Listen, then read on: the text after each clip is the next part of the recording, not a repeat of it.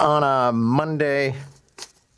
Things probably having a less frantic pace today because a lot of things are not happening and kids aren't in school. So I'd imagine some people have opted to work from home or not to work at all today just because they've got one extra day with the kids. So let's bring in Scott Reid, who usually does have a house full of youngins.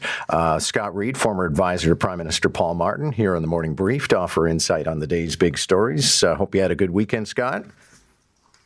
Just great, just great. But you're right. I, I, consider Easter Monday a curse, though, because it's got the, it's it's an in betweener. You know, it's not really a holiday, but yeah. the school system treats it like it's a holiday. So it doesn't uh, amount to a leisurely pace. It amounts to a stressful pace because you've still got to juggle work. Let's find something for the kids to do. So one's going to a camp, which means they got to haul ass all over the city. You know, weave between traffic and construction, and then get back and do work. And you know, so yeah. Anyway, uh, the point is uh, I love Easter. Yeah, I mean, I just, I, it's such a vocationless day. I mean, even Arbor Day, we can think about trees. I don't know what you're supposed to do on Easter Monday. We're done with the chocolate. Um, the whole religious aspect has come to an end. But anyway, let's keep moving. Um, according to stats that were issued in an April report, which accounts for what happened in March, attacks on the TTC declined after extra security was added. I guess now we'll find out since that security has been discontinued if attacks start to rise.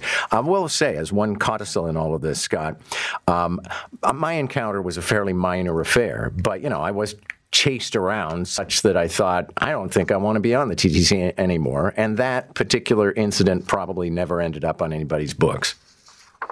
Yeah, I was um, I was away for part of last week, so I I I missed the story of your own incident, but I was asked about it on the weekend by someone who's a, a regular listener. So I um, I invented a whole um, mythology around. I just pretended I knew the story, and I told talked about how you crossbow. Um, you yeah I, you like went totally Charles Bronson on like a group of eight punks and stuff. So I hope the real story is something akin to that.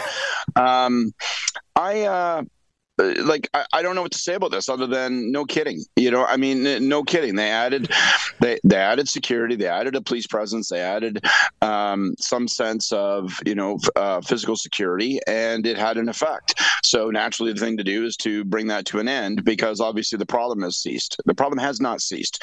Security is still required, and I know a lot of people have you know misgivings, and there was a big debate. Oh, you know, is it intimidating? Is it going to uh, look?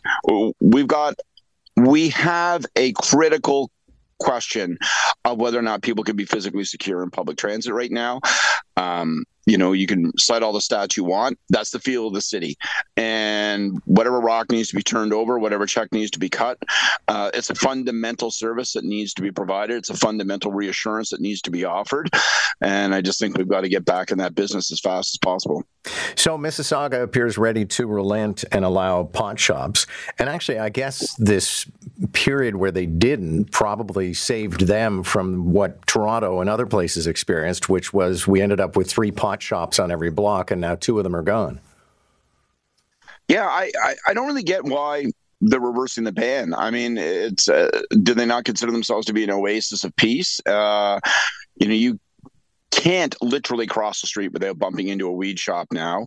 Uh, they are something of a blight. Um, obviously, from a business perspective, it's been a bit of a train wreck. Uh, the whole retail uh, rollout has been spotty to say the least. So I, I, don't know why you would invite. Maybe because they've waited a period of time. Maybe it'll be less gold rushy. Maybe you'll end up with, you know, something fewer in terms of volume of stores, and that'll make it more manageable. But um, I'm I'm kind of puzzled because the argument, well, you know, it turns out people are still going to go buy their weed anyway, so we might as well have it here. I I guess, but you know, do you if if it if it sucks everywhere else in the province. Do you look at that and go, let's get in on it?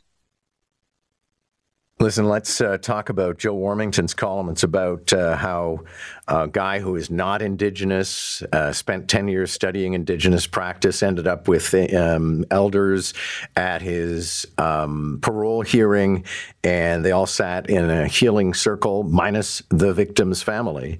And then he was granted parole. Now, it should be noted this guy uh, murdered a cop in 1982, so it's not impossible that he would have been granted parole anyway. But the idea you can, you know, fashion or yourself or style yourself an Indigenous person when you're not strikes me as somewhat strange. Yeah, and I know that's the top spin on the article, but you know, look, first of all, obviously, I got zero sympathy for cop killers, um, or people who kill anyone for that matter. The guy's done 41 years in the system, so that seems a pretty full sentence. And you know, like I don't think he's representing himself as indigenous. I don't think that the fact that elders appeared at his parole hearing means that they are pretending that he's indigenous or that they've granted him indigenous status.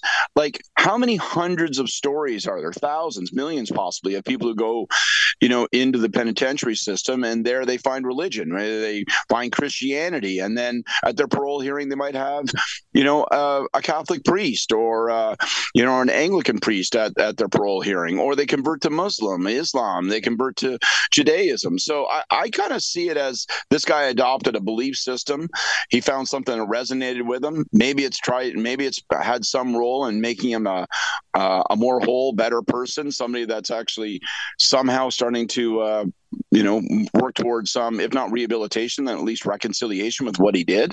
Uh, none of that absolves the crime, but we don't generally keep people in jail literally forever. So I was puzzled by the story. I don't think the guy's representing himself as indigenous as I read it. I think he just he found a belief system. And why do we have to tear our shirts and howl as though that's some terrible, awful thing? And it's indicative of how you know you can't. Uh, you know you you you you can't trust uh, all this indigenous talk. I, very Toronto Sun story in my view. All right. Well, we'll be talking with, and I have no expectations. I don't know what he's going to say. We're going to be talking with our crime specialist, Mark Mendelson, who's a former cop himself at 635. Um, do the Leafs have anything to apologize for? They're being accused of running up the score and also pulling a stunt where they put a um, a backup goalie on the ice for 60 seconds just so he could say he played in the NHL? Look, I'm a huge Habs fan, so if anybody should be upset, it's me. Uh, the Habs didn't earn the right to object because they just got completely blown out of the building. And the team has been a disaster here in the second half. It's a little bit of a face wash to put like a kid in. On the other hand, it's kind of a nice thing for him. So I think the objection is probably just a bit of a raw piece of emotion coming off the ice from the player. But, uh, you know, the answer for the Habs isn't to complain about this kid being on the ice, it's to uh, draft well and get better. What do you make of this uh, feature about half, almost half of parents who have adult children are supporting them one way or another? And owing to where you are probably in life when you're doing that, by the time your kids are in their 20s and 30s, you are not saving money for your retirement. You're just giving that money to your kids. Who are these other half? Who are the half who aren't? What kind of kids do they have? Where what what petri dish do they grow their kids in that they don't need help in this day and age? Like, um, yeah, I literally at like 10:30 p.m. last night, I got a note from my 25 year old son. Hey, Dad, the car is uh, expelling something uh, purple and gray. I think it's bad. I'm gonna have to take the car in. Ding ding ding ding. Le banque de dad. Uh, you know that's just the way she goes, man. Um, I also, by the way, don't really get all the people that sit around around the bar and bitch about the fact that they got to help their kids out. Like, um, I'm happy to help my kids out. Like if they're lazy bums that weren't doing anything, weren't working, then you know I might resent it or I might behave differently. But I'm only too happy to you know help my kids out. Can't take it with you, man. Okay. Are you expecting that flow to reverse though when you get to retirement age?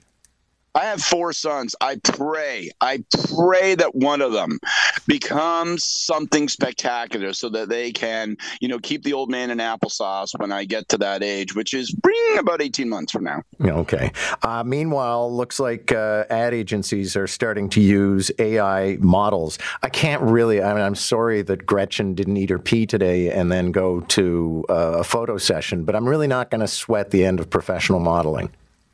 Yeah, lots of luck, you software monsters. Listen, you can write any piece of algorithm you want. You're not going to match this beauty of a kisser that I got right here. So good luck to you, computer. You can't, you can't got, you cannot build what I got. So I ain't worried. All right. Thank you, sir. Very lively this morning. You betcha. Ciao. Scott Reid, CTV political analyst, former advisor to Paul Martin.